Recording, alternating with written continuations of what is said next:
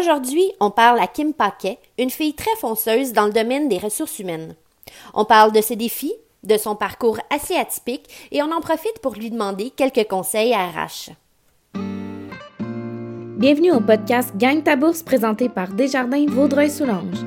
Là où rire, passion et rêve sont au rendez-vous. Une série d'entrevues exclusives a été conduite afin d'en apprendre plus sur d'anciens lauréats. Malgré le parcours très varié des interviewés, tous s'entendent sur ce point. Le concours Gagne ta bourse étudiante leur a offert de nombreuses possibilités.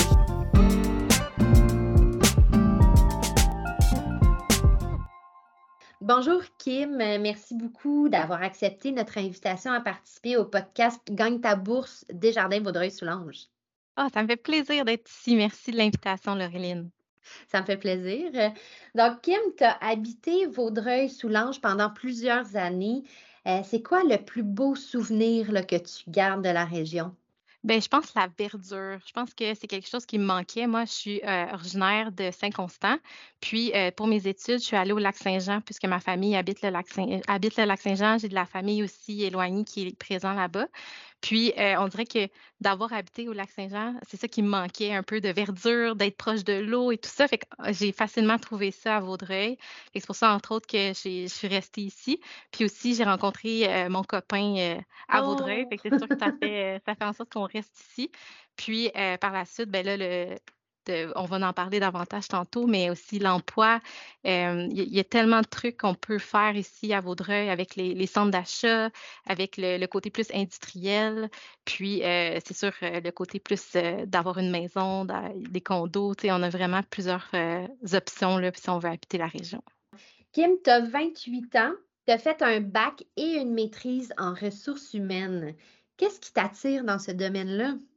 En fait, j'ai choisi les ressources humaines parce que c'était un retour aux études. Dans le fond, euh, Kim du Cégep, elle se demandait vraiment qu'est-ce qu'elle voulait faire. OK. C'est un peu, on, dirait qu'on est un peu pitché vers le monde, qu'on doit trouver à 100 l'emploi qu'on veut faire toute notre vie.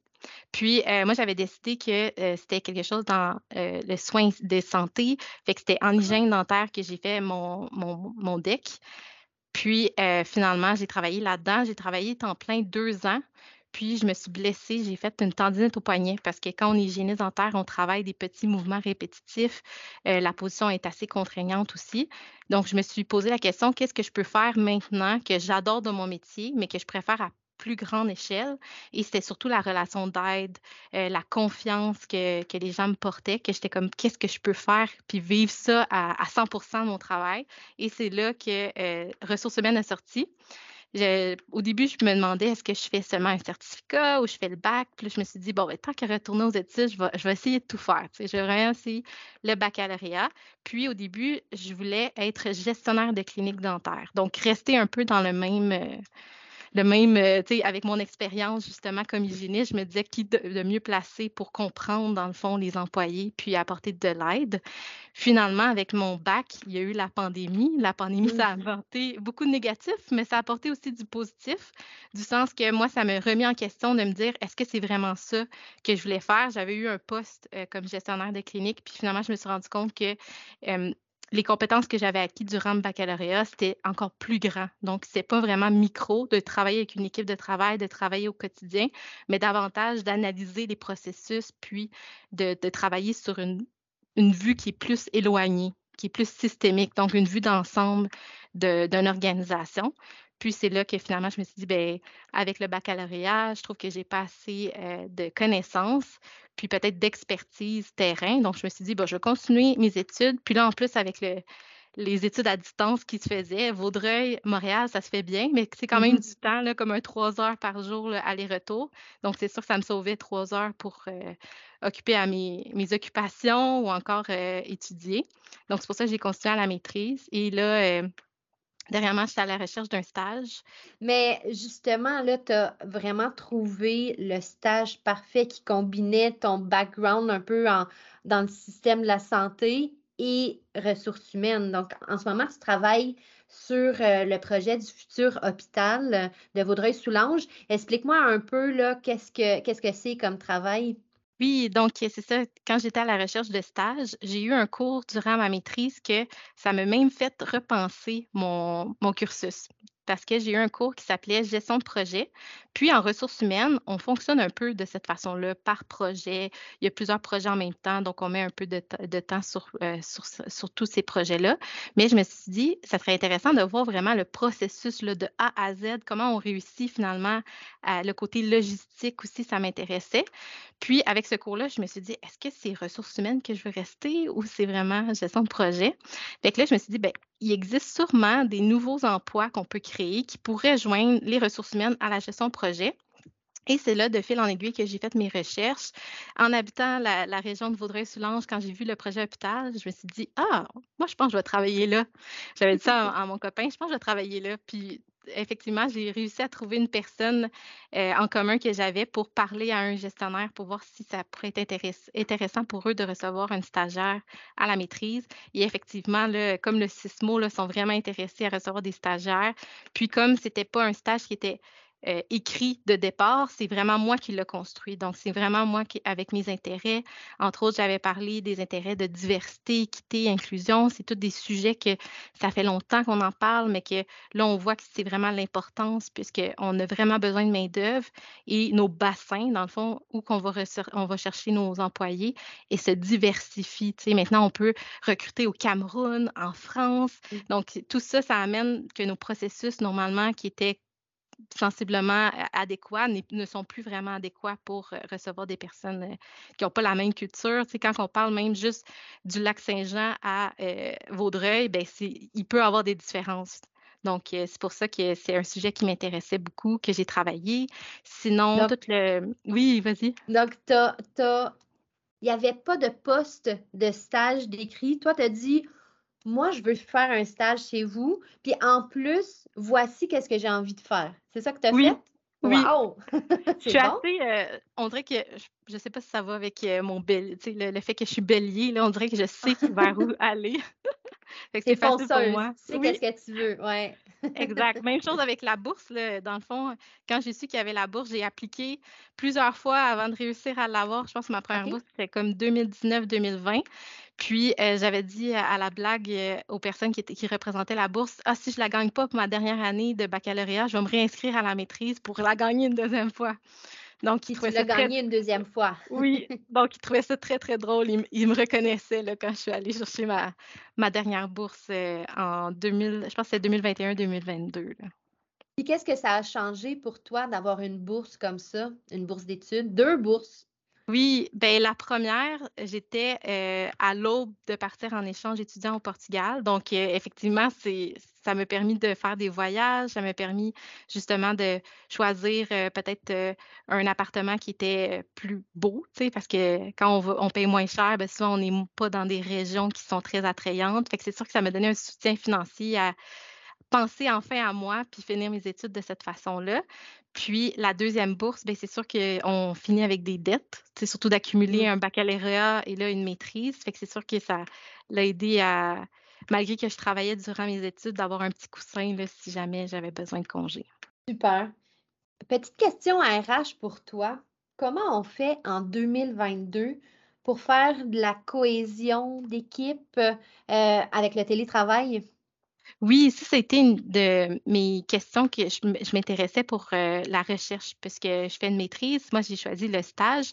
Il y avait quand même cette dimension qu'on devait faire. Finalement, ce n'est pas le sujet que j'ai choisi, mais je pense qu'en télétravail, il y a moins d'informels. Tu sais, normalement, quand on est au bureau, on croise des gens, euh, peu importe si on a des projets avec eux. Là, normalement, quand on est en télétravail, c'est, il faut prendre la chance. Il faut euh, justement faire le premier pas. Puis des fois, c'est pas euh, facile pour tout le monde. Donc, ça serait peut-être aux côtés des gestionnaires de eux faire, de créer des opportunités. je sais que j'ai vu des collègues qu'il y avait des salons 5 à 7 en virtuel. Oh, euh, des pauses café. Fait que je pense que c'est de créer un peu l'informel, euh, puisque finalement, quand on est en télétravail, c'est surtout le formel qui prend le dessus. Puis là, tantôt, euh, avant de commencer l'entrevue, tu me disais que tu étais en train de faire un plan pour justement le retour au travail en présentiel. Qu'est-ce que ça implique, ça, pour toi? Oui, donc nous, quand je suis rentrée en poste, c'était déjà le télétravail qui était de mise, mais on pouvait aller au bureau. Puis, donc, ça, fait qu'il y avait peut-être, on est 40 employés, il y avait peut-être 5 employés sur les 40 qui étaient vraiment en présentiel en, grande majorité, et sinon, tout toutes les autres personnes étaient en télétravail. Donc, c'est sûr que ça faisait en sorte que les gens qui étaient en télétravail, on les voyait moins souvent si on n'avait pas des projets. Puis là, dernièrement, avec les consignes gouvernementales, on retourne en présentiel, mais c'est vraiment à la discrétion euh, de nos employés. Donc, on demande un deux jours de présentiel par semaine. Puis c'est là qu'on essayait justement de, voir les préoccupations, d'écouter les employés, donc euh, d'apporter des aménagements aussi. On avait certains employés qui nous mentionnaient que eux, une journée complète en présentiel, c'était très lourd euh, puisqu'on n'est plus habitué. Donc euh, là, on a permis de faire des demi-journées. D'autres personnes nous ont mentionné que s'ils doivent être là juste une semaine, deux jours, ben, c'est pas assez malléable. Fait que là, finalement, les gens doivent faire quatre jours pour deux semaines. Fait qu'on essaie vraiment d'écouter nos employés pour euh, que l'aménagement soit au reflet de ce qu'ils veulent, de leurs besoins, mais qu'en même temps, on puisse euh, se revoir en présentiel pour recréer. Oui, et revenir un peu euh, à la normale, si on veut. Exact. Donc, euh, de notre côté, on a dû faire aussi ce changement-là puisqu'on n'a pas assez de place pour nos employés.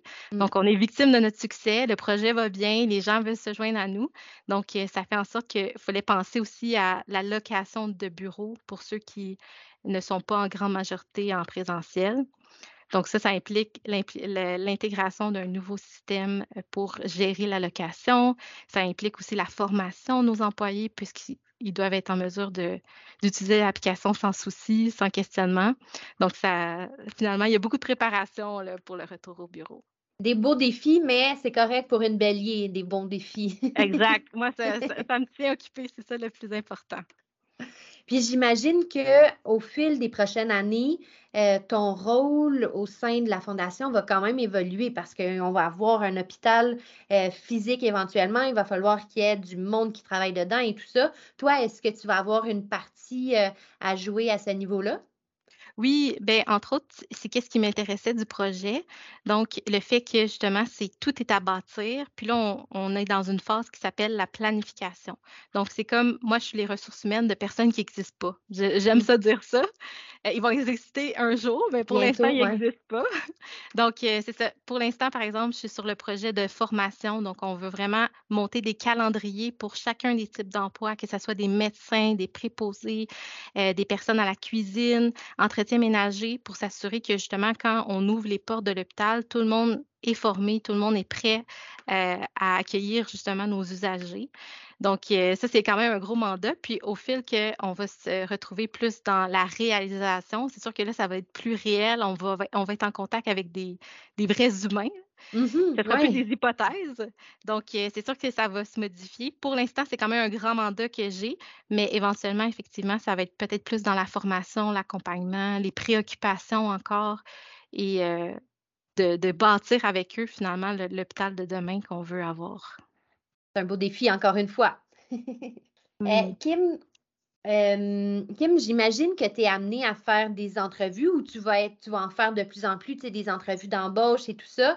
Qu'est-ce que tu dirais à un jeune qui passe sa première entrevue d'embauche? Quel truc que tu lui donnerais? Bien, je pense que de faire une première entrevue, c'est important de se préparer, du sens de s'informer sur euh, l'organisation auquel on veut rejoindre. Donc, euh, par exemple, si euh, de travailler pour le prochain hôpital, ça vous intéresse, il y a des sites web, il y a le site web aussi du CISMO, qui est le Centre intégré, je ne vais pas bien le dire, Centre intégré de santé et de services sociaux de la Montérégie-Ouest. Donc, le fait d'aller lire sur ça, souvent, il y a des articles qui sont publiés, on peut avoir une foule d'informations. Sinon, de mon côté, LinkedIn, ça a vraiment été quelque chose qui m'a vraiment aidé. Le fait de connecter avec des employés, des gestionnaires pour déjà poser des questions sur la réalité, puisque là, maintenant, c'est un peu renversé. Maintenant, c'est vraiment les chercheurs d'emploi qui ont plus de facilité à trouver des emplois, puis de trouver leur X, de vraiment trouver l'environnement de travail qu'ils veulent. Donc, le fait de s'informer sur l'organisation, sur la culture, euh, sur euh, euh, la cohésion, tu l'as mentionné tantôt, je pense que c'est tous des éléments qui sont vraiment importants. Puis, même en entrevue, si vous sentez que vous ne vous sentez pas à votre place, ben, c'est vraiment à vous de, changer. Vous mmh avez vraiment le, gros bout du bâton pour le faire. Donc, moi, je pense que ce serait les conseils que je donnerais de bien se préparer, puis de s'assurer que finalement, c'est autant tu te vois dans cet emploi que l'employeur euh, se voit, qu'il y ait une bonne adéquation. Une connexion, oui. Exact. Puis autre que euh, se préparer, quelle erreur que tu peux voir, toi, en entrevue, des erreurs que, assez courantes, autres que la préparation? Une erreur, c'est souvent le retard. Je sais que des fois, des, oh. personnes, on ne pense pas là, de ne pas arriver en retard. Le fait que des fois, on peut avoir des entrevues aussi qui ne sont pas en présentiel. On peut avoir plusieurs entrevues dans une journée. Ça, des fois, ça peut être une grave erreur là, de, si on est pour arriver en retard, je pense que les gestionnaires, les recruteurs, ils comprennent, mais s'ils sont avisés d'avance. Donc, euh, je pense que ce serait une erreur. Là. Sinon, de mentir. si on, on invente des choses, je pense que ça se ressent. Les recruteurs, je pense qu'ils sont habitués. Ça fait plusieurs euh, entrevues qu'ils font. Fait que si on sent que ce n'est pas authentique, puis que vous n'êtes pas réellement ce que vous dites, bien, je pense que ça va se ressentir aussi. Ça pourrait être une autre erreur. Euh. Donc, faire ses, faire ses devoirs de recherche, être à l'heure, puis pas mentir. Exact. Être authentique. Être soi-même. Être authentique, oui. Ouais. ça, ça englobe tout. Oui. Euh, Kim, pendant plusieurs années, tu as fait des études back-à-back, là, avec la maîtrise, ça devait être assez intense. C'est quoi, là, en terminant, la chanson qui décrirait le mieux ton parcours? Euh, ça, ça a été une excellente question. La chanson qui décrirait mieux mon parcours, je pense que j'ai regardé mon Spotify au complet. Puis je pense que ma première, tu sais, quand j'ai réfléchi en premier, c'était Staying Alive.